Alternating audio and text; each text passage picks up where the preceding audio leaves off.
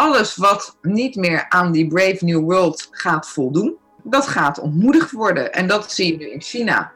En mensen denken dat is alleen in China. En dat is een misvatting van de eerste orde, want uh, we zien dat steeds meer landen, nu al een stuk of 13 of 18 zelfs, meegaan om van hé, hey, hoe kunnen we nu van probleemwijken, omgevingen, uh, zo'n wereld creëren dat mensen gedrag gaan vertonen wat wij als positief beschouwen. En dat, ook, dat ze elkaar, en dat is natuurlijk, oh, daar, daar, krijg je toch helemaal een beetje, daar word je koud van dat mensen elkaar daar ook actief in gaan corrigeren. Dat zijn natuurlijk uh, nou ja, bijna experimenten die met mensen genomen worden, waarvan we als psychologen ook weten dat gaat een gigantische impact hebben. Welkom bij de Supernova podcast. Mijn naam is David. Leuk dat je weer luistert. En in deze podcast of deze aflevering een gesprek met Maria van Boekelen. Maria is journalist en psycholoog. Doet al jarenlang onderzoek naar privacy, naar big data, naar geld en macht bij grote bedrijven. Um, en onder andere ook naar 5G en de gevolgen daarvan op jou en mij.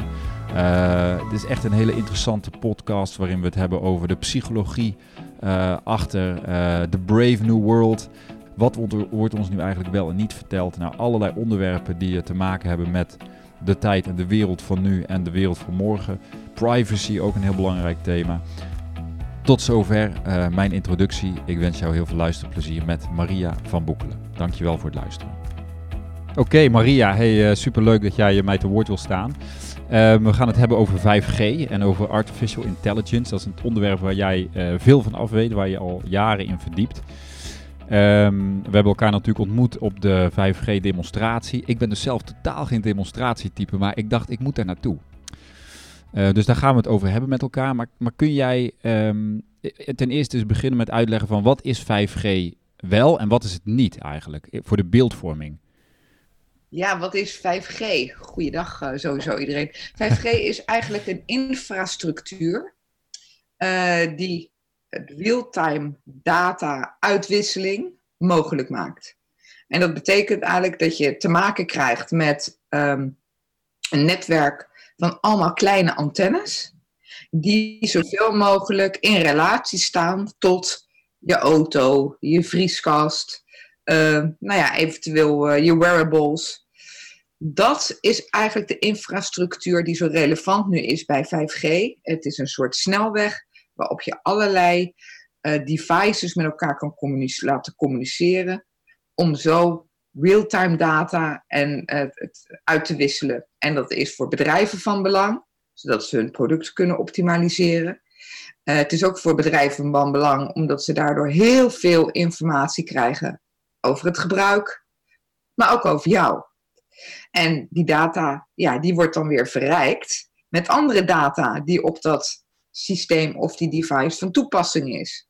En daardoor ontstaat er eigenlijk steeds meer vormen van data die over het product gaan, maar ook over jou, die een waarde gaan creëren binnen nou ja, de wereld waar we nu in leven. Er ontstaat een nieuwe marktplaats. Maar um, die 5G, hoeveel, hoeveel keer sterker is dat dan 4G? Want je denkt, ja, het is een streetje omhoog. Hè? Waar hebben we het over? Ja, eh, mensen denken dat het een soort volgende stap is van twee, drie, vier, elke keer een beetje beter. Maar je mag je voorstellen dat dit honderd keer zo snel en exponentieel zo uh, veel impact zal hebben op jou. Het heeft geen zin om daar iets over een hertz of een breedband te zeggen. Dat is misschien interessant als het gaat over specifieke stralingsrisico's. Maar voor de rest mag je echt 5G voorstellen als een, uh, een grote stap de evolutie in van het wiel onder een car naar een, uh, een Tesla. Nederland worstelt met de frequentieveiling die elke keer uitgesteld wordt. En uh, daar moeten ze dus nog best wel het een en ander aan doen om dat align. Maar Nederland worstelt ook dat die uitrol gewoon niet snel genoeg gaan. Gemeenten schieten niet hard genoeg op. Uh, in, het, nou ja, laten we zeggen, in de samenleving bestaat er ook een, een tegengeluid. Ja, en dat kost geld. Want al die producten die, die op 5G ontwikkeld zijn, uh, je smartphone en die koelkasten, die werken dus alleen maar op maar, maar, maar, lopen we dan collectief eigenlijk achter? Want Nederland is toch niet het enige land waar de 5G is toch nog in geen één land volledig uitgerold, of wel? Uh, maar er is wel een roadmap die niet zozeer op volledige uitrolling gaat, maar wel bijvoorbeeld uh, de top 5 uh, weet je, hoofdsteden van Europa, die hadden al in 2019 gemoet. Dus het, het gaat natuurlijk stapsgewijs. Behalve Zwitserland, die al volledig nu afgedekt uh, is. Maar um, ja, uh, die, die, die, gemeentes die moeten natuurlijk zorg dragen dat er aanbesteding op die antennes en dat het goed ingeregeld wordt. Maar die gemeentes, ja, die schieten niet op. Weet je, daar komt het gewoon eigenlijk op neer. Net zoals bij alles in Nederland uh, niet echt opschiet op gemeentelijk niveau. En dus zegt uh, de overheid van ja, nu uh, gaan we jullie gewoon dwingen dat je, het, dat je het uit moet rollen. En je inspraak die wordt tot minimaal beperkt. En wij leggen jullie nu een roadmap op. En dat is dus het wetsvoorstel van Mona Keizer. Wat zij ergens in april, mei heeft gepitcht. En waar overigens nog geen data voor, of datum voor uitspraak is maar waarom zouden we, kun je, kun je even ja, samenvatten, maar laten we er maar even uitgebreid over hebben. Waarom uh, is het eigenlijk een hele goede zaak dat het trager gaat en waarom zouden we 5G moeten willen tegenhouden? want alles is natuurlijk gericht op economische groei en vooruitgang. Dat snap ik van bedrijfsleven en de overheid. Die willen vooral niet achterlopen. We willen toch het beste jongetje van de klas blijven. En uh, we willen meedoen met de wereld. En nou ja, goed, het is blijkbaar waar we naartoe gaan hè, met z'n allen. Maar um, ja, wat ik ook natuurlijk op die demonstratie hoorde. Ik wist er wel iets van. Ik denk, nou, dit heeft hele grote gevolgen. Ja, ja kijk, het belangrijkste is denk ik, uh, het heeft ook hele grote gevolgen. Um, en ja, natuurlijk economische belangen, die zijn heel relevant, maar niet ten koste van alles. Ik bedoel, wat heb je aan uh, veel geld in je zak als je een tumor in je kop hebt? Um, ja, er is natuurlijk ten eerste is er geen garantie dat um, ehm, 5G geen negatieve impact heeft op de mentale gezondheid en welbevinden. Hè? Dus je, hmm. je, mind en, en, je body, ja, die gaan gewoon um, nou, behoorlijk onder druk liggen. Nou, sinds 2017 hebben meer dan uh, 250 uh, gerenommeerde wetenschappers, die hebben dat uh, eh, 5G-appeal ondertekend. Dat is eigenlijk een verzameling van wetenschappers en mensen die in de praktijk werkzaam zijn. Die zeggen, wij maken ons hier druk over.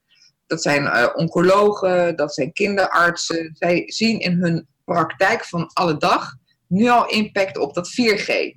Dus zij begrijpen, als het met 4G nu al is, dan neemt dat dadelijk met 5G hè, uh, tot de macht uh, 10 tot 100 toe. Ja, mensen zeggen dus, we komen in een soort magnetronwereld te leven. Nou ja, uh, we hebben het hier natuurlijk wel over elektromagnetische straling. En uh, we weten ook van uh, nou ja, bekende voorbeelden die nu al met mensen met, met, met zetmasten om zich heen leven, dat ze daar impact van hebben. Maar we zien het bijvoorbeeld ook toegepast worden binnen het defensieapparaat. Dat daar heel bewust gewerkt wordt met, al sinds de jaren 40 overigens, sinds met, met die elektromagnetische straling. Um, voorbeeld daarvan is het Active Denial System. Dat is een uh, systeem wat ook wel ingezet wordt binnen crowd control. Dus denk aan opstanden, uh, revoluties, demonstraties. Waarin je door middel van bundeling van die 5G-netwerken eh, of die 5G-straling mensen een zo'n ongemakkelijk gevoel kan geven op hun huid, dat je vanzelf wegrent. Een soort um, elektrisch waterkanon. Zo zou je het kunnen voorstellen. Dus dat daar een enorme schade kan optreden met het vorming van gerichtheid van die straling, dat is evident. Alleen op tot op welk niveau hebben wij er nu last van? Ja, we zitten in een nieuwe wereld waar iedereen zenders heeft, waar we dadelijk continu rond zenders heen lopen. En dan hebben we ook nog elke 50 meter zo'n lantaarnpaal. Kunnen we ons echt voorstellen wat dat voor impact heeft op onze gezondheid? Is daar longitudinaal onderzoek naar geweest? Nou, dat is niet zo. En dat is dus erg laakbaar. En dan hebben we het alleen maar over die uh, fysieke component. Maar wat dacht je van uh, de mentale component en, uh, en de samenleving? Mensen die nu al naar de digidetox moeten, zoals wij ze weet je, zien langskomen in staat zijn om die telefoon los te laten. Die niet meer het verschil kunnen weten waar de prioriteit ligt. Weet je, op het moment ben ik, doe ik dat met de mensen waar ik echt ben? Of is dat met mijn hele clan online? Uh, virtual reality, Uh, we kunnen eigenlijk dadelijk moeilijk meer onderscheiden wat echt is en wat niet echt is. Ja, daar, daar raken wij uh, door van de war, ja.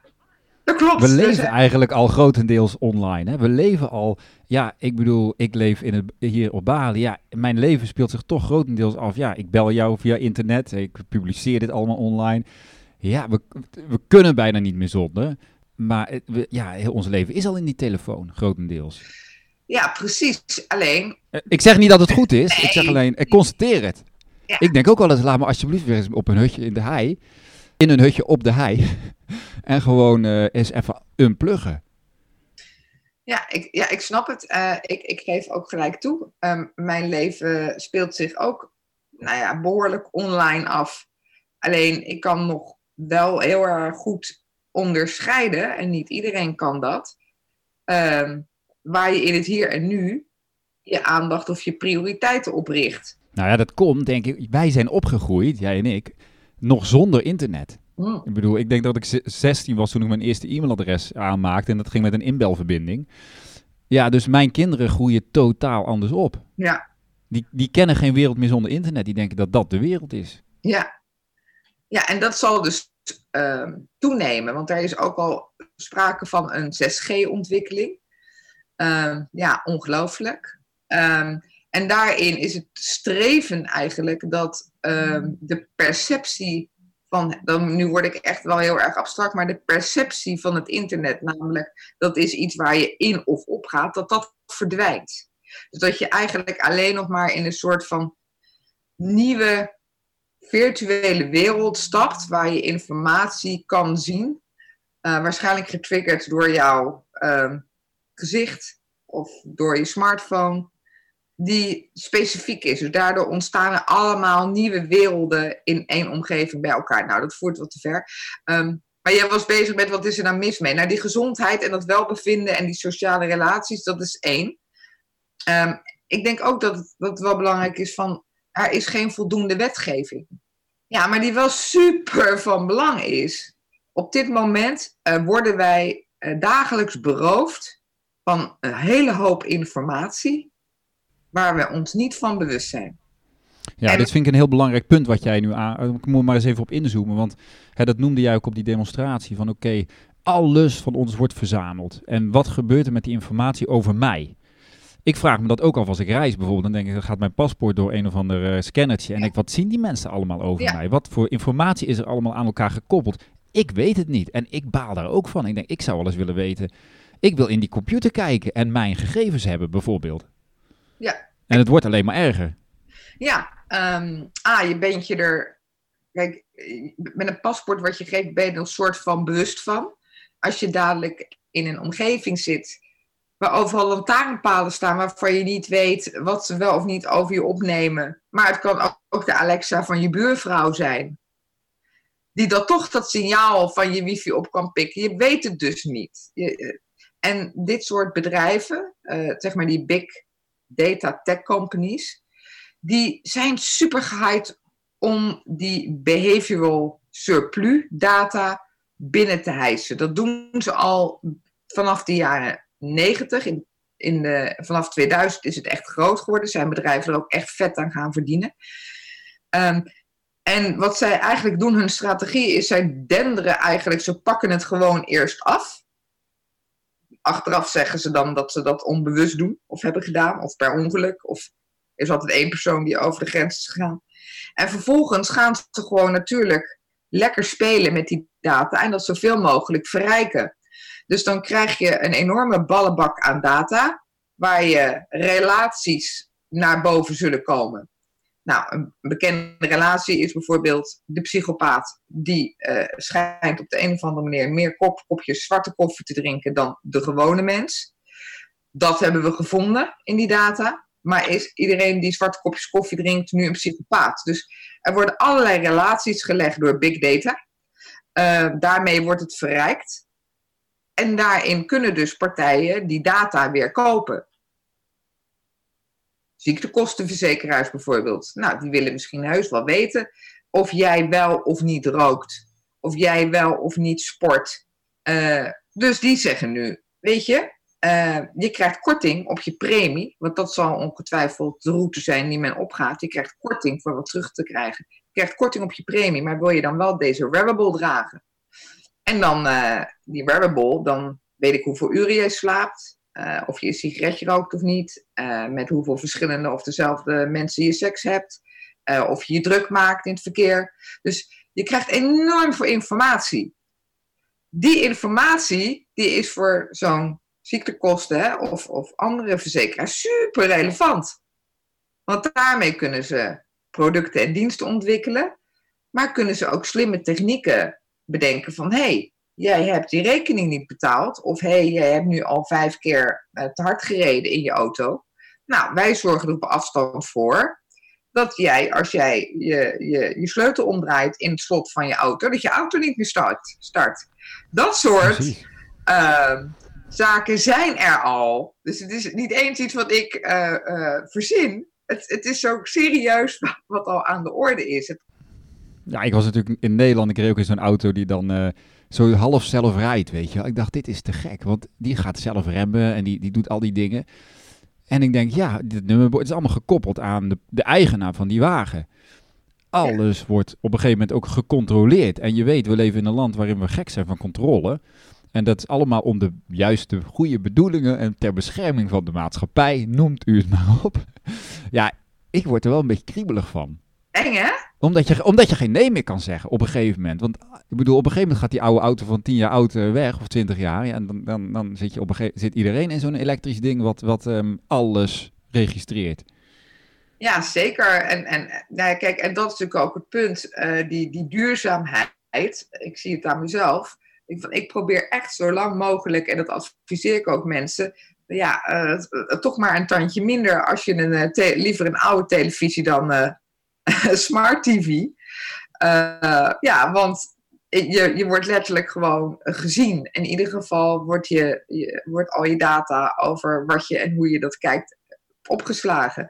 Dus er is heel weinig concrete inzicht in wat die partijen doen. Maar de wetgeving ontbreekt dus ook. Dus je kan nog niet eens naar de rechter gaan om te zeggen van ja, maar wacht eens even, moet je kijken wat hier gebeurt. Want er is eigenlijk geen juridisch kader. Nou, dat, dat juridisch kader, dat, dat ziet dus heel erg zwaar tekort.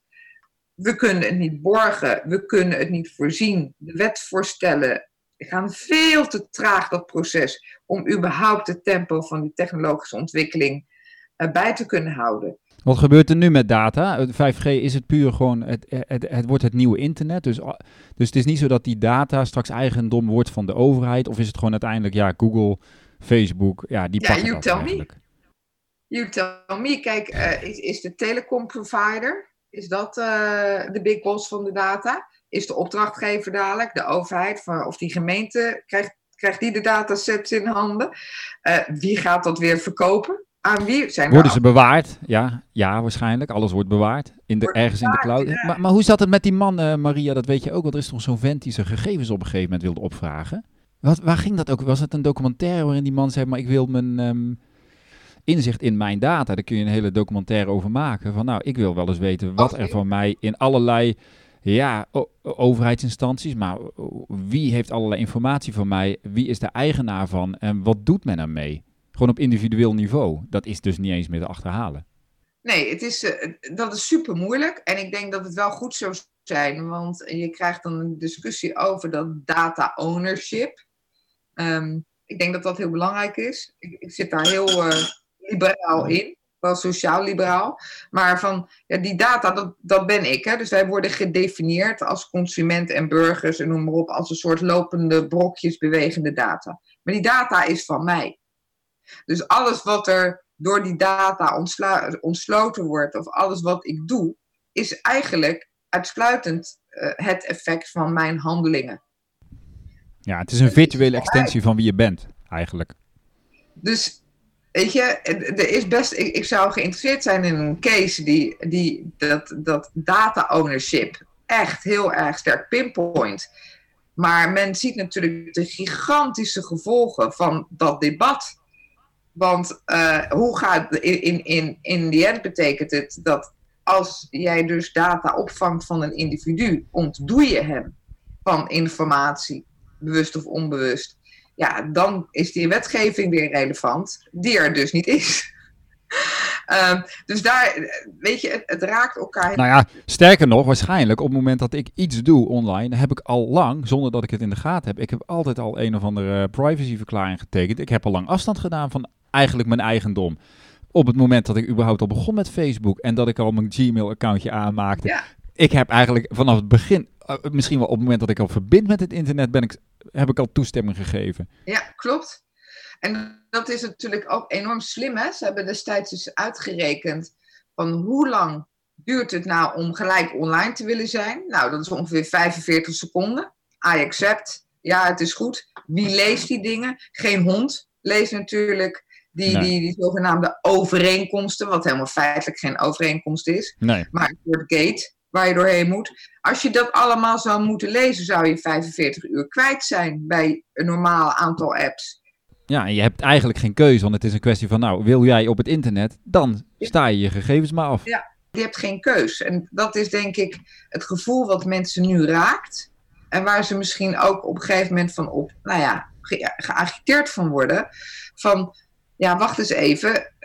We hebben totaal geen democratische invloed op die ontwikkeling en die implementatie. Ehm, nou, dadelijk dus die antenneplicht voor die gemeente. Eh, bijna geen inspraak in überhaupt dit tot stand is gekomen. Maar Maria, oké, eh, er zijn heel veel mensen die zeggen, ja, ik heb niks te verbergen. Het aloude argument, wat we vaak horen.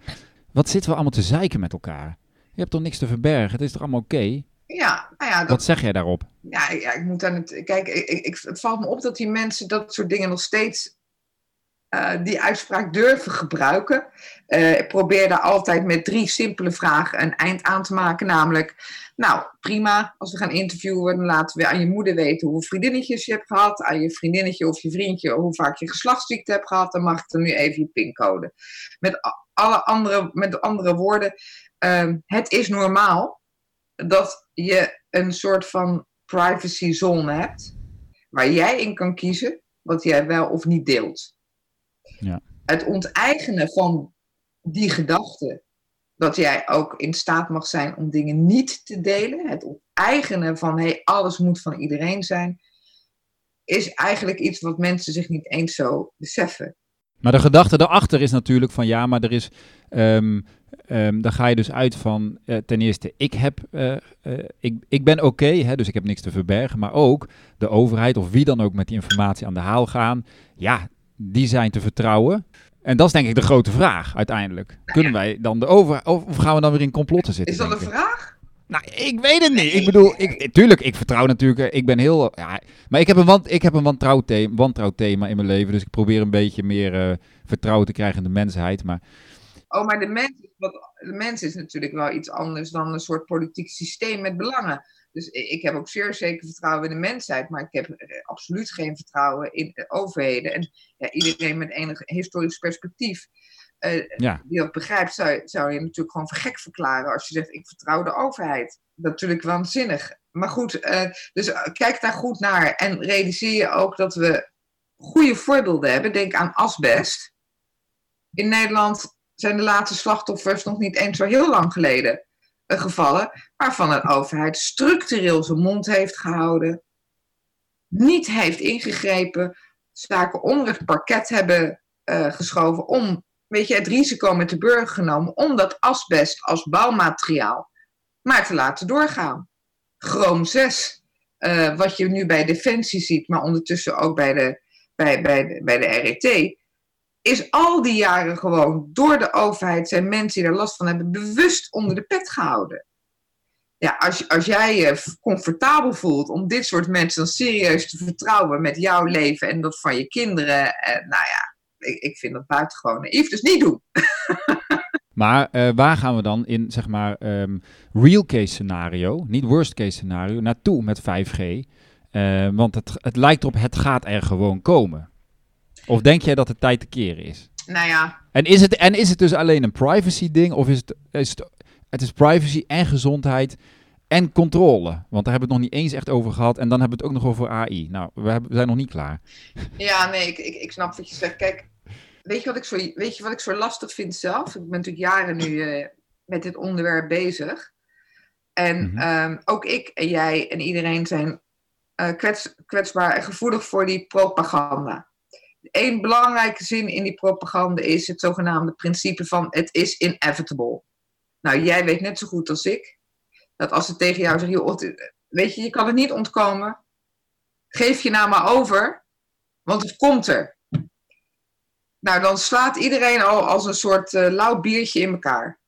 Weet je, je hebt dan ook niet meer het idee dat je iets kan betekenen. Dat je, weet je, ergens actie kan ondernemen. Het is, het, het gebeurt. En dat is natuurlijk iets wat men ons heel graag wil laten geloven. Dat kunnen we gewoon objectief vaststellen. Dat is het frame waarin het van meet af aan verkocht is. Ja, is het inevitable? Sec gezien natuurlijk niet. Sec gezien, als ik concreet naar buiten kijk, waarheidsvinding doe, er staan nu nog niet, tenminste bij de meeste huishouden, niet van die kastjes voor de, voor de deur. En ik hoef dat dus ook niet toe te laten. Ik hoef daar eh, geen genoegen mee te nemen dat iets wat er nu niet is, er wel zal zijn. Dat is wel een stap in je hoofd. Dus is het inevitable? Sec, nee. Voelt het als inevitable? Ja. Moet je daar wat mee? Ja. Maar ik vond het wel, er werd ook, eh, oké, ik ga toch nog even terug naar die demonstratie, want Ja. dat was natuurlijk wel ergens lu- ludiek dat hè, die Mona Keizer, eh, trouwens hetzelfde met het vaccinatieverhaal waar ik ook al over gepubliceerd heb. Ja, weet je, ehm, het lijkt een beetje op dat de criticasters worden doodgezwegen. Zo van, we gaan er gewoon niet op in, het gaat vanzelf al als een vuurtje, laten we het uitgaan. En dat lijkt, lijkt een beetje een strategie te zijn. Van nou, gewoon niet op reageren en dan houdt het vanzelf wel op. En uiteindelijk is dan de power bij de people. Dus ligt het dus aan ons. Gaan we, hoe ver willen wij als mensen gaan gezamenlijk om een verandering te zien? Dat zeg je eigenlijk. Ja. En pak die verantwoordelijkheid ook terug. Hè? Kijk, eh, eh, we hebben natuurlijk wel een aantal andere aspecten ook gezien eh, het afgelopen jaar bij Weir Change, maar ook binnen een groter verband. Eh, als je het over 9-11 hebt, als je het over de impact van vaccinaties, of je daar nu wel of niet goed in zit, daar zit ik persoonlijk niet goed in.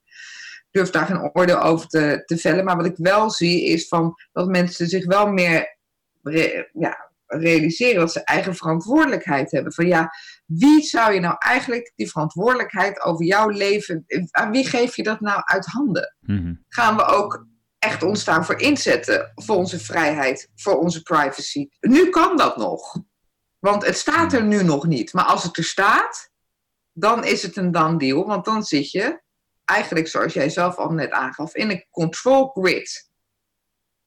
Daar kunnen we het niet, niet over eens zijn. Je zit dan in principe in een continue web, wat informatie van jou oppikt en met andere devices deelt.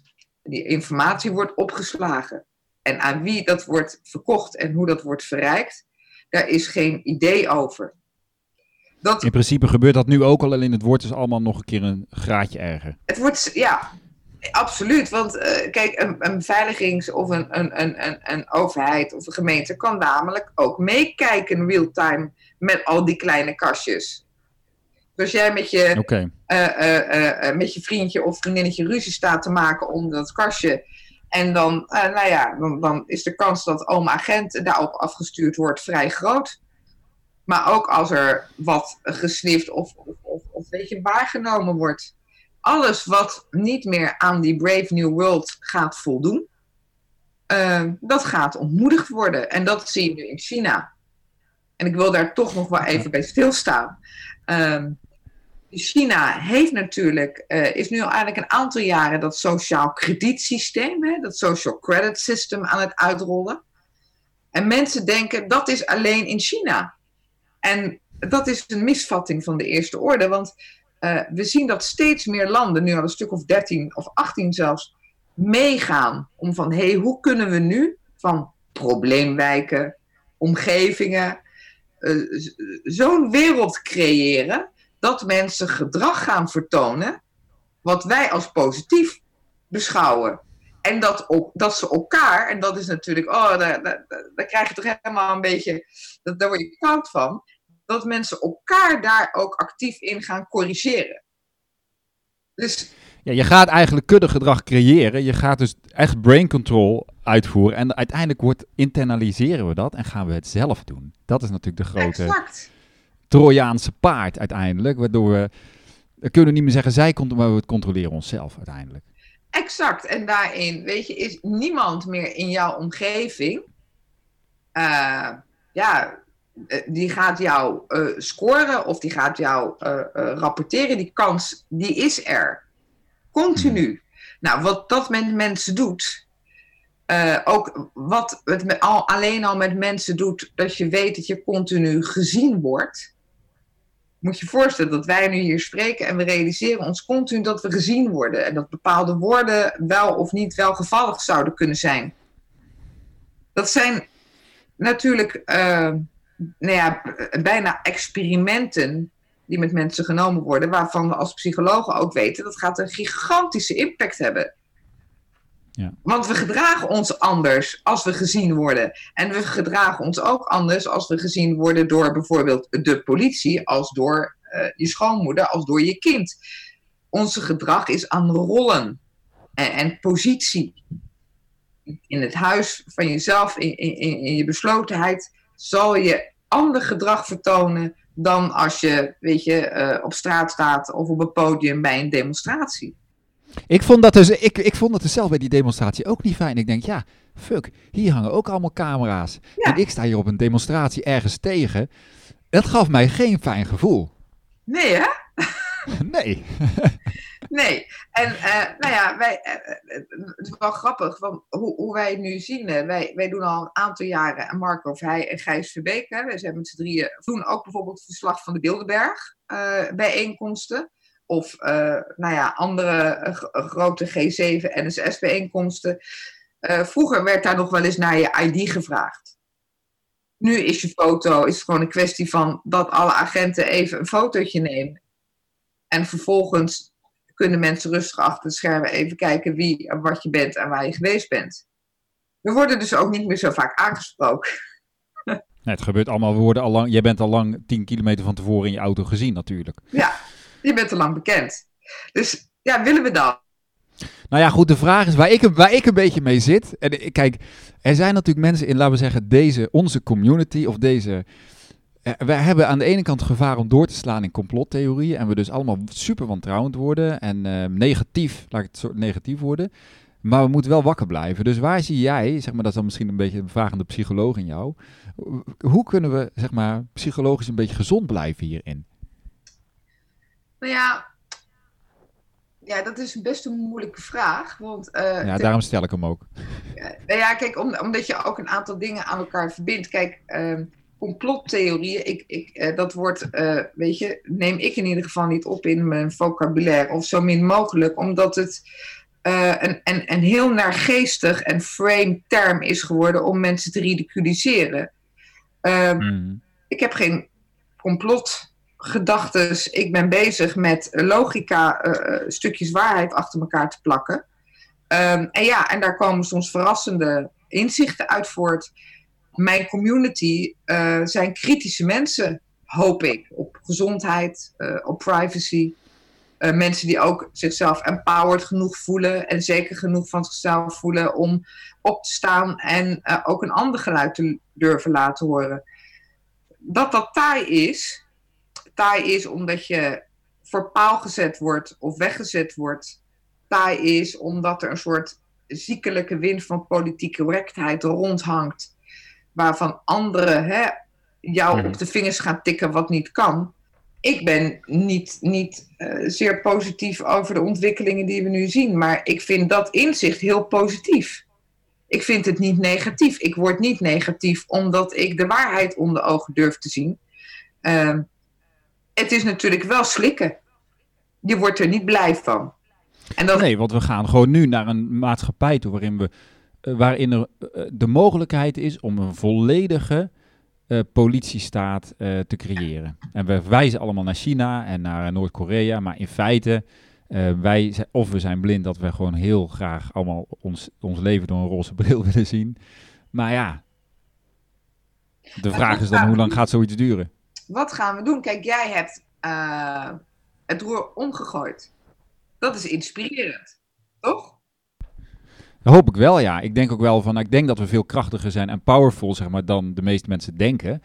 Ja, en angst is natuurlijk het, het grootste uh, obstakel wat je tegen kan houden eigenlijk om uh, in je kracht te komen en dat te gaan doen wat je echt wil met jouw leven. Exact. En wat krijgen we elke dag als propaganda door onze kelen geduwd? Angst. Het, het is natuurlijk een cacophonie aan, aan porn wat we elke dag krijgen. Wat, we moeten niet, wat moeten we doen? En als we bepaalde dingen niet doen, dan, nou ja, dan, dan krijgen we angst. Dus uh, alles draait om het creëren van angst, omdat angst natuurlijk um, een belangrijke factor is in verandering. Het heeft namelijk urgentie. En mensen veranderen uitsluitend uh, vrijwillig op, op, op, op sterke urgentie. Daarom is angst ook zo'n belangrijke propagandatool. Weet je, dus ja, als je zegt, oh god, de, het terrorisme. Hè, het is dus heel belangrijk dat iedereen alles over elkaar weet. Want zo kunnen we de terroristen eruit halen. Dat is natuurlijk de grap tussen die veiligheid en vrijheid, een dichotomie. Ja, maar vrijheid en veiligheid staan helemaal niet van als A tot Z ten opzichte van elkaar. Het zijn twee andere domeinen die niet per se invloed op elkaar hoeven te hebben. Maar als je maar elke keer dat zegt, dan zeggen mensen: Oké, nou ja, ik wil niet dood. Ik wil ook niet dat mijn kinderen opgeblazen worden. Uh, ik kan die stress niet aan. Oké, neem alles maar. Angst. Angst om zelf te veranderen. Angst om verantwoordelijkheid te nemen. Ja, dus wat onderscheidt jou van iemand anders die misschien al tien jaar loopt van hé, hey, het is allemaal, weet je, kloten. Jij doet het nu. Dat doen niet veel mensen. En daar hopen we ze met informeren, met inspireren, toch mensen door een blokkade heen te krijgen van wees niet bang. Ja. Wees jezelf. Nou, dat is, dat is het allerbelangrijkste wat je zegt. Uiteindelijk echt gaan voelen wat leeft in jezelf. En dan jouw verlangens gaan volgen. Ook al is dat gewoon fucking spannend. Ja, dat hoort er een beetje bij. Als je dat niet wil, ja, dat blijft dan vooral waar je bent. En uh, wees dan als een schaap. Klinkt een beetje erg, maar ja, dat is ik bedoel dat helemaal niet denigrerend eigenlijk. Maar ja, dan, wie, wat doen we dan onszelf aan? Nou. Een beetje wel. Nou ja, kijk, eh, het is all over the place. Dus je kan er ook niet aan ontkomen. Weet je, dus um, angstige elementen zijn bijvoorbeeld al als je je kind naar de kleuterschool. Uh, nou, vroeger stond daar een deur open. Nu moet je bij wijze van spreken drie gangen door. Uh, waarom is dat? Angst. Angst is als je op Prinsjesdag, uh, waar wij altijd opnames maken, jaar in jaar uit ziet dat er steeds meer camera's, steeds meer beveiligers, steeds meer marechaussees, steeds meer poortjes waar je doorheen moet, steeds meer afzettingen. Waarom is dat? Angst. Mhm. Hoeveel terroristische aanslagen zijn er eigenlijk op beleidsmatigers en politici gedaan afgelopen decennia? Alleen Jan Maat is volgens mij echt belaagd. Dus, nou ja, Theo van Gogh, hè? Ik bedoel, uh, laten we even een paar... Dus. Maar je hebt natuurlijk helemaal gelijk in die zin.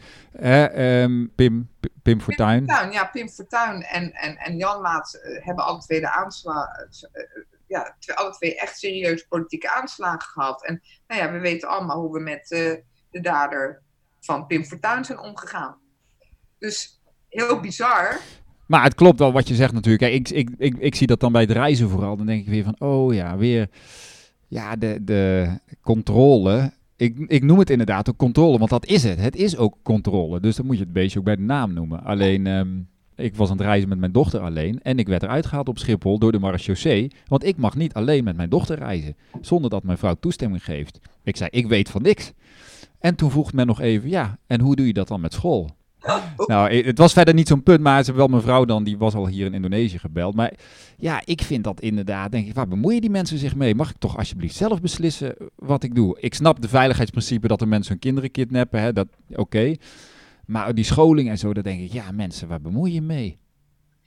Ja, dat, dat zit heel sterk in. Dat woord controle, dat heeft natuurlijk ergens iets een checken. Het controleren van de kaartje in je bus. Maar het, natuurlijk ook het, eh, het woord heeft ook in zich het beheersen. En uh, dan moet je aan Big Brother en Brave New World, uh, waar we natuurlijk allemaal naar keken van, wow, dit nooit. Maar het lijkt nu gewoon wel een blauwdruk uh, voor, de, voor de wereld waar we in gaan leven.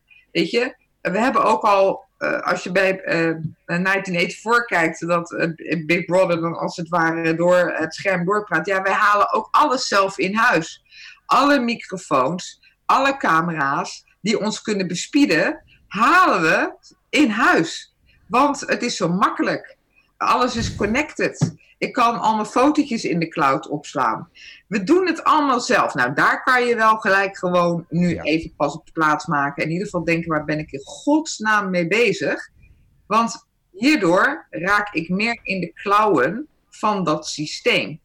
Daar mogen mensen best wel even over nadenken. En ik hoop ook dat ze het doen. Ja, dat doen ze natuurlijk door hier naar te luisteren. Maar goed, dan denk ik van ja, dus die angst, hè, die wordt dan. Maar wij nu met zo'n gesprek wij doen er natuurlijk ergens ook aan mee. Want een luisteraar denkt, ja, ja, oeh, het, is wel, het wordt wel steeds erger. Dus eigenlijk, dat is dus, vind ik, het dilemma. Hè, van de bewustwording brengt ook angst met zich mee. Ja, het is een beetje van, ehm, als ik naar ons kijk hoe wij daarin zitten, wij hebben altijd geprobeerd zo min mogelijk nou ja, angst als element in te brengen, omdat we mensen juist willen empoweren, ook het goede voorbeeld willen geven. Dat heb je ook gezien in speeches, maar ook in, in verantwoording te vragen naar beslissers. Daar zijn we niet angstig voor, daar geven we het goede voorbeeld in. Maar ehm, ja, zonder dat het ons bevriest of beperkt, zijn wij ook bang. Uh, schrik ik ook. En uh, ik wil graag een gelijkwaardige relatie met mensen mensen aangaan. Dus ik wil daarin niet zeggen oh joh, dat stelt helemaal niks voor. Kijk, als je even dit doet en dat doet. Ik wil daar eerlijk in zijn. Ik heb ook geen oplossing. Ik heb geen oplossing. Uh, niemand heeft even een panklare oplossing. Maar ik ben er wel van overtuigd dat met uh, het verbinden van uh, wijsheid en kennis en diverse inzichten van mensen een oplossing te bedenken en te realiseren, dan dat we zeggen, ja, het is angstig, dus ik ga het gesprek maar niet aan. Dus ja, ik weet dat ik je wat angst geef. Dat doe ik niet graag. Uh, maar uh, ja, het is de waarheid. En als je die waarheid wil, als, als je die je laat beletten om jezelf te zijn, ja, dan is dat jouw keuze. We kunnen er Precies. niet uh, onderuit. Nou, je hebt natuurlijk altijd de keuze om jezelf vrij te maken van je angst. Daar kun je aan werken. Dat geloof ik helemaal. Maar de vraag is natuurlijk ook wel ergens van, ja, Zit er een kwaad plan achter of niet? Achter wat? Het, het, het kwaad... Nou ja, bijvoorbeeld het 5G uitrollen. Jij hebt het over controle ja, van, die, van die camera's. Dus dan kun je zeggen van ja, wij, wij, wij vinden dat niet fijn. Maar de implicatie van de angst is natuurlijk, jij zit een kwaad plan achter. En daarom is het heel terecht om bang te zijn. Ja. En is dat dus zo? Of is dat iets wat we ons aanpraten? Snap je? Dus daar is wel natuurlijk een, een nuance aan te brengen van... En is dat misschien, um, gaan we dan te ver? Ja, ik denk dat het plan, het kwade plan, uh, ik denk vooral dat het een enorme geldmachine is. Ik denk dat we dat even goed moeten realiseren. Dat het hele concept van uh, hoe we data kunnen verrijken uit behavioral surplus, hè, dus al de dingen die, na, die je uh, waarneemt als je gewoon nu aan het praten met elkaar bent, alles wat daarin waargenomen wordt, al die factoren uh, dat is puur gedreven destijds door Google om gewoon winsten te gaan maken in Silicon Valley. Want tot eind jaren 90 maakte Google geen cent winst. Geen cent winst. En bestond de hele AdWords-afdeling uit zeven mensen. Zeven.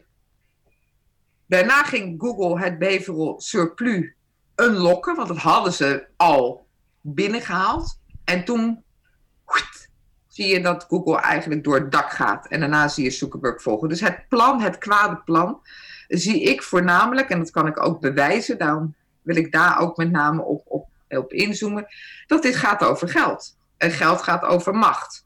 En als we het over geld en macht hebben, dan komen we altijd dezelfde stakeholders tegen. En dat zijn altijd de banken, dat zijn de multinationals, dat zijn de privévermogenden. En de media wordt dan meegesleept om dat weet je, om dat muziekje uit te rollen. Dus het zijn altijd dezelfde partijen. Uh, big tech, multinationals zijn in de lead. Overheden snappen niet waar het over gaat, willen met die partijen samenwerken, doen dus mee.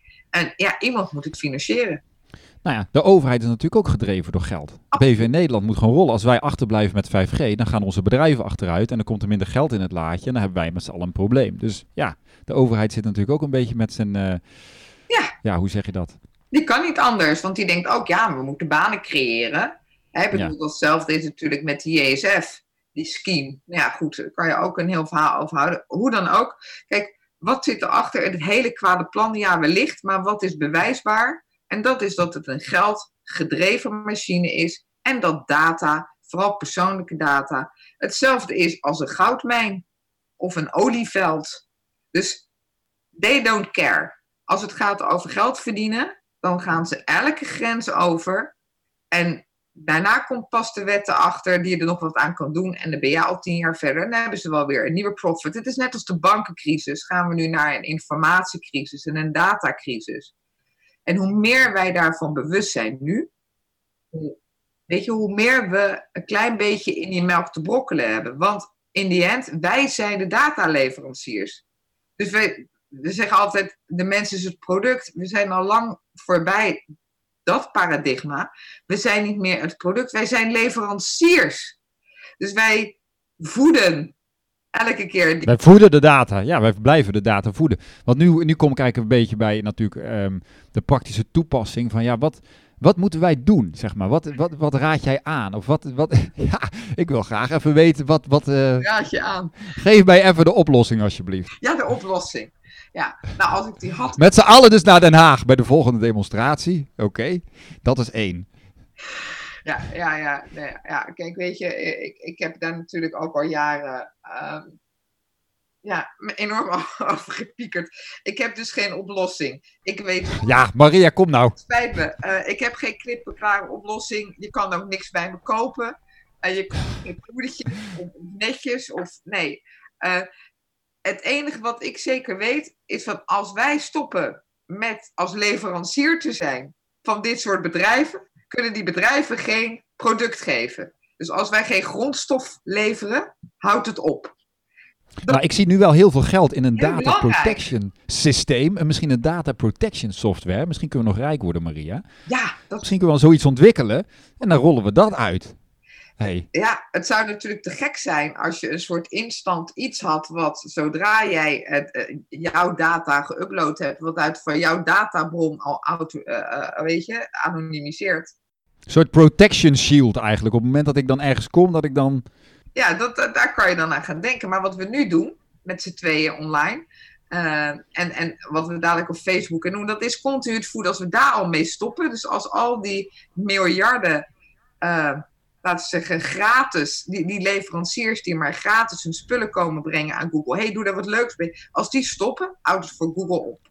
Dus de, de, de kortste klap is, stop met het gebruik van internet. Van internet. Nou, leuk hè? Je hebt gewoon helemaal... ik, trek nu de stekker, ik trek nu de stekker eruit. Dit was het voor vandaag, beste luisteraar. Hey, je snapt waar, waar het probleem is. We zijn ja, locked in. We zijn locked in.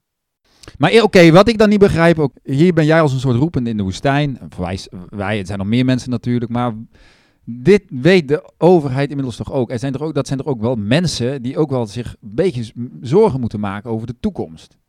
Maakt het dan gewoon allemaal geen flikker uit, omdat het allemaal om geld gaat uiteindelijk. Heb jij voor de overheid? Het laatste filmpje wat we gemaakt hebben, dat we verschillende politici in Den Haag, een stuk of tien, vroegen wat ze wisten over 5G. Vertel. Ik, ik, zou dat iedereen aanraden om dat nog even te bekijken, omdat het zo onluisterend is. Um, en toen dacht ik, toen ik dat bekeek, waarom uh, vind ik dit nou ontluisterender dan de vorige uh, vragen die ik aan politici heb gesteld? En toen dacht ik, ik hoor geen verhaal. Dus meestal hoor je altijd hetzelfde voorgekookte Riedel. verhaaltje uh, als reactie op zorgen over een bepaald onderwerp. Maar voor 5G heeft men geen verhaal. Je ziet dat men onbewust, onbekwaam met dit thema bezig is. Het is belangrijk dat we ons het realiseren. Deze beslissers, deze mensen die verantwoordelijk zijn voor uitrol, voor onze veiligheid, die snappen eigenlijk niet wat het is.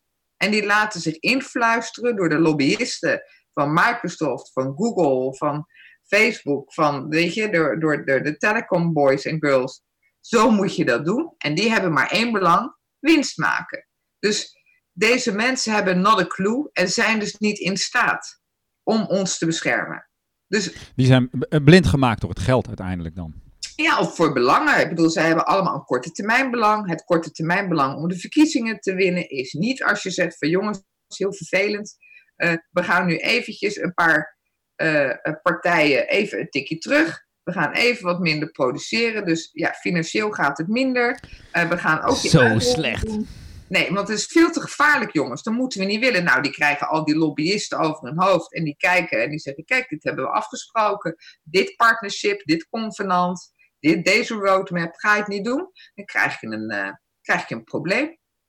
krijg je gewoon een probleem. Dus die mensen, die mevrouw Keizer, die meneer De Jonge, die meneer Bruins, die denken: Alsjeblieft zeg, dit gaat mij echt geen verkiezingswinst opleveren. Dan kunnen ze niet meer thuiskomen op het partijcongres. Nee, want er moet economisch uh, gescoord worden. Nederland komt uit de crisis. Hier komt een mogelijkheid dat we veel producten kunnen wegzetten. Dat we veel informatie kunnen ophalen. Hè? Nieuwe technologieën, go. Die gaan echt niet in op, op onze zorgen. Die gaan ons ook echt niet beschermen.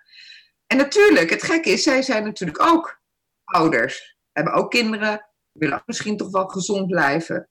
Maar worden verblind, uh, uh, ja, bewust of onbewust, door dit soort factoren. Mm uh, ja, dan krijg je een ontluisterend, want niemand heeft een verhaal. Er is geen verhaal. En dat valt echt op. Niemand kan antwoord geven op van hoe kan je nou in godsnaam zoveel nieuwe technologie en data routes ontwikkelen en je hebt het niet juridisch gezekerd overheid, daar laat je gewoon echt een, daar laat je steek Dikke vallen. steek vallen. Dat is duidelijk. Laat je steek vallen. En dan is er niet, er is geen reactie. Dat is toch gek? Ja, en nog gekker vind ik, ik jij hebt een, jij, hè, ik heb een journalistieke achtergrond, is dat de media dat ook totaal laten liggen. Dus dan moet, nou, doen wij dit dan maar. Hè? En er zijn natuurlijk nog wat meer alternatieve nieuwsmedia, zoals jij zelf ook doet. Het is van de zotte gewoon. Ja, het is heel, dat vind ik wel leuk om, als ik even mag, nog heel even kort te vertellen. Ja. Uh, voor die demonstratie waar je ook bij was, had ik twee weken daarvoor een uitgebreid interview van een uur, een uur, met Wilmer Hekken van het NRC.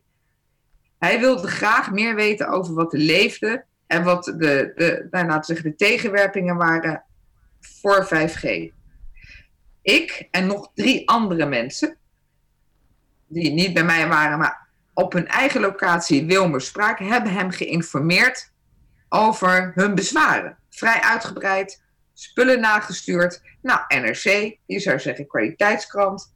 Ze gaan er een mooi stuk van maken. Een week later wist Wilmer mij te vertellen dat ze geen zin hadden om uh, de demonstratie eigenlijk te promoten. Dus dat er eigenlijk maar toch achteraf een stukje in de krant zou kunnen komen. En toen ik dat stukje zag, zag ik nul quotes van gevaren over privacy, gevaren over grondrechten, gevaren over de controlestaat en gezondheid. Ik zag alleen maar wat slachtofferverhalen van mensen die ik allemaal in alle eerlijkheid respecteer. Maar die natuurlijk niet echt, uh, laten we zeggen. Nee. Nou ja, niet feitelijk feitelijk en, en, en objectief naar voren kwamen, maar ja, subjectief. Precies. Ja, dat is natuurlijk een mediaban. Ja, uh, en daarin hij ook, wij wilden niet de, de, de, de, de demonstratie promoten. Maar dat betekent ook dat ze hun lezers niet willen informeren. Willen informeren. Uh, nou, en, en, en het NRC is daar dus een mooi voorbeeld van. Zo gaat de media daarmee om. De media zwijgt het weg. Uh, is ook bang om in het complottheoriebakje te belanden. Hè? En ja, durft zijn nek niet uit te steken. Het is echt heel droevig gesteld met media. Dus ik ben ook heel blij dat jij hier ook aandacht aan geeft. En dat er zoveel mogelijk alternatieve mediamakers er aandacht aan geeft. En dat mensen ook begrijpen dat ze dit moeten delen. Want ze gaan dit dus ja, nergens lezen. Het komt niet op de NOS. Het komt niet bij Nieuwsuur. Het komt niet bij Jinek. Het komt niet in de krant. Want er is geen belang. Dat moeten wij doen. Daarvoor werken Ja, heel goed. En daarom zijn we hier. En ik ben heel blij dat je dat gezegd hebt. Ja, toch? Want dat vind ik ook natuurlijk. Dat zag ik al jaren. Ik ben in mijn eerste jaar in, uh, bij Radio 1 na één jaartje Hilversum ben ik uh, afgezwaaid. Dan ben ik heel andere dingen gaan doen met mijn leven. En nu uh, via deze manier kan ik toch weer een beetje zo infiltreren. Nou ja, goed. Oké, wat moeten we daar nog meer over zeggen, Maria? Nou ja, het belangrijkste is dat, uh, dat ik heel blij ben dat ik nu, en dat is het hoopvolle waar ik ook een beetje mee wil eindigen. Uh, ik, ik, zie wel in de afgelopen vier, vijf jaar dat wij met dit thema bezig zijn, dat het nu meer slag krijgt op acties bij mensen. Dus uh, ik zie een demonstratie, weet je, oké, okay, er liepen geen 25.000 man, er liepen 770 man, maar dat Weet je, ze waren er wel. Ik zie dat er veel aandacht is uit alternatieve mediahoek hiervoor. Ik zie ook dat de rechtspraak zich er wel actief mee gaat bemoeien. Ik zie dat mensen uh, brieven aan het schrijven zijn, gemeentes willen aanhaken. Er is meer reuring rond dit thema dan de afgelopen jaren. Er is dus wel een soort van positieve wind ja, die ik graag wil benadrukken. Van hé, hey, mensen worden bewuster dat dit soort geluiden ook verspreid worden. Iedereen kan een soort digitale krantenbezorger worden. We moeten ons realiseren dat als wij het, dit soort informatie niet delen, uh, een podcast of een filmpje niet delen, dan onthouden anderen van informatie. Want die is bijna nergens, ligt niet op straat. Dus we moeten allemaal we moeten niet, maar het zou mooi zijn als we allemaal een beetje mee zouden doen. Dat helpt. Iedereen heeft, een, iedereen heeft een mediabedrijf in zijn broekzak. Ja, exact. Daar komt het in feite op neer. En hoe gebruiken wij dat ding? Ja, wij hebben natuurlijk enorm veel macht. Alleen de ja, we willen graag onze kop onder het, we willen graag onze kop. Ja, en we zullen, willen graag onze kop onder het maaiveld houden. Dus ja, we gaan niet al die berichten delen. Want ja, stel je voor, wat denken ze van me als ik zeg, iets zeg over uh, dit of over, nou, noem maar op. Alle onderwerpen die heel gevoelig liggen in Nederland. Want hoe ga jij daarmee om dan? Voor mij heeft het te maken met een mindset. Van oké, dit die, die telefoon is een mediabedrijf. En die kun je inzetten zoals jij dat wil. En ook al ben je maar een gewone burger. Wat boeit dat? Je hebt een netwerk, je hebt vrienden, je hebt familie, je hebt uh, invloed. Iedereen heeft invloed. En ik denk dat we dat veel te weinig beseffen. Nou, zeker. Want ik denk dat, kijk, het grootste verschil tussen, laten we zeggen, de, de, de, de van media en die die je kan worden, uh, is, is, is distributie. Dat tussen de oren van mensen zou kunnen vallen, hè, van, van je moeder en je kind en je neef en je tante en je vrienden, is distributie. Dat is de kracht van grote mediabedrijven die hebben distributiekanalen, dus een logistiek uh, infrastructuur. Uh, dat is het, de hurdle voor mediamakers. Er is geen distributieinfrastructuur. Uh, Als mensen echt willen bijdragen aan deze ev evolutie of revolutie van bewustzijn of inzicht, enerzijds, weet je, tijd nemen om, om, om goed te snappen waar ze mee bezig zijn. Ja, ook op mij. Geloof mij alsjeblieft niet om mijn blauwe ogen. Ga het verdorie zelf. Ik zet de linkjes erop, maar ga het checken. Ga het lezen. Ga het begrijpen. Stel vragen. Deel die kennis. Delen, delen, delen, delen. Dat is de enige kans die we hebben als we dit, deze distributie challenge willen overleven. En, en, dat hebben mediamakers nodig. Dus ik roep deze podcast beluister. Als je hem leuk vindt, ook als je hem niet leuk vindt, deel deze podcast. Want het is het enige vorm van tegengeluid wat we nog hebben. Het elementen. En, het voordeel, en ik denk dus ook, ja, waarom een podcast? Ja, je wil, ik wil ook niet alleen afhankelijk zijn van Facebook of Instagram of WhatsApp, wat allemaal hetzelfde bedrijf is. Ja. Laten we dat nog maar even noemen. dus ja, uh, dat zijn ook nog wel even een paar dingen die belangrijk zijn. Dit ding, die podcast, is het enige wat eigenlijk echt van mij is. Want ja, die andere, als Facebook daar de stekker uittrekt, of ze blokken, of wat, ik bedoel, ik ben er helemaal niet bang voor. Ik denk dat dat wel meevalt. Maar ja, dan, waar sta je dan? Met je Facebookpagina. Ja. Nou ja, goed, dat zie je dus natuurlijk nu ook best wel uh, in alternatieve media hoe gebeuren. Dat uh, ja, grote namen, hè? dus Press for Truth, Dendix, maar we zien ook wel andere bedrijven die, die, e-, echt, Veritas, die gewoon downgehaald worden. We merken het ook aan onze uh, view counts. Ja, in het begin schrik je daarvan, van hoe kan er ineens uh, 2.000, 3.000 minder views zijn op een filmpje. Ja, dat gebeurt. Het wordt gemanipuleerd content wordt actief geflagd als aanstootgevend. dus je, je, je eigenlijk met je, je informatie ergens in, in, in, in, ja, in, in de doghouse van YouTube of Vimeo of WhatsApp of het maakt niet uit van Twitter. En daar kom je dus niet meer uit. Dus... Daarom is het belangrijk dat mensen blijven delen. Want zolang mensen toch delen, kom je er wel doorheen uiteindelijk. En um, nou, ik vond het bijvoorbeeld ook heel chockerend dat bijvoorbeeld een Facebook op het, uh, dat, dat, dat grote vaccin-top in Brussel aanwezig was achter gesloten deur. Dan denk ik, ja, dus dat is één, die, dan weet je in welke hoek, in welke kamp ze zitten. Ga er maar niet van uit, ga maar niet verwachten dat Facebook jou gaat supporten. Nee. Uh, zolang ze je niet zien of zolang je niet, zolang je niet uh, op de radar bent, nou ja, doe lekker wat je wil. Maar uiteindelijk uh, gaat het algoritme wel bepalen. En daar komt niet eens een mens aan te pas, volgens mij. Het algoritme beslist nee, gewoon of jouw berichten. Nee. Het, het grote risico van um, artificial intelligence is natuurlijk ook iets wat mensen niet echt begrijpen. Dus die snappen machine learning nog, nou, misschien nog een beetje deep learning, maar het feit dat er natuurlijk iets autonoom um, conclusies, ja, mensen, uh, waar, waar, zijn we mee bezig? Willen we dit echt als, uh, horen we nu echt zeggen dat wij, uh, weet je, met, met zo korte tijd nog geleden geschiedenis die heeft geïllustreerd dat, dat mensen compleet in staat zijn om andere mensen te dehumaniseren. Willen wij nu echt serieus gaan investeren op elementen die zonder aanschouw van persoon andere mensen, kinderen, dingen gewoon kunnen vernietigen? ja, ik kan daar niet bij.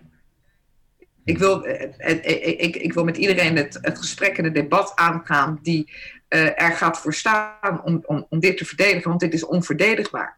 En ik vind dat wij als mensen niet moeten pikken, maar dat is een heel ander uh, onderwerp. Ja. Nou, we gaan, we gaan, ik, ik heb een beetje het gevoel, ik weet niet eens hoe lang we bezig zijn. Laat me eens even kijken. 1 uur 12 minuten. Ja, ik denk dat we nog wel een keer een vervolg kunnen doen, want over dat AI is nog heel veel te zeggen. En sowieso een jaar, over een jaar zijn mensen het weer vergeten, moet je het herhalen allemaal. Dus um, wij gaan elkaar zeker nog opnieuw spreken. Dankjewel. Um, maar ik denk dat het wel goed is om het inderdaad op dit moment even hierbij te laten. Uh, mensen die luisteren kunnen jou vinden of jouw content vinden op wearechange.nl. Ja, klopt. Um, en dat zijn vooral video's hè, die je publiceert. Je bent ook uh, bin, re regelmatig op het Binnenhof te vinden. Ja, ja heb ik Met een microfoon. Dus dat is ja. wearechange.nl is eigenlijk een, een, breed journalistiek kanaal die uh, vragen stellen die de mainstream media niet stellen. En 5G-nee.nl uh, is eigenlijk een, een, een, kanaal waar we focus hebben gelegd op het verbinden van mensen die grote problemen hebben allerlei niveaus met 5G. Maar ook om daar meer acties en het goede voorbeeld te laten zien. En dat gaat soms hand in hand met elkaar. Dus ik zou zeggen, readerchase.nl of 5gnee.nl. Ga eens kijken. Dankjewel voor je tijd. Jij ook bedankt dat je dit maakt. Dank je. Volgende week ben ik er weer met een, een, nieuwe aflevering. En kun je geen genoeg krijgen van deze podcast en kun je twee dingen voor mij doen. Dat is deze aflevering of deze podcast uh, delen met iemand uit je omgeving en uh, wat ik ook waardeer is als je een korte review uh, achterlaat in je favoriete podcast app. Dat helpt namelijk bij de zichtbaarheid van deze podcast. Um, tot die tijd kun je me trouwens ook volgen op Instagram, waar ik regelmatig wat dingen deel uit mijn leven op Bali, maar ook over um, de podcast, over wat ik nog meer doe in mijn leven en ook hoe ik jou eventueel kan helpen. Ben je ondernemer, heb je een eigen bedrijf? En ben je op zoek naar hoe je meer impact kunt maken, hoe je meer klanten kunt krijgen, hoe je je zichtbaarheid kunt vergroten, um, dan kan ik wellicht iets voor je betekenen. Kijk dan zeker even op mijn website davidpieters.com.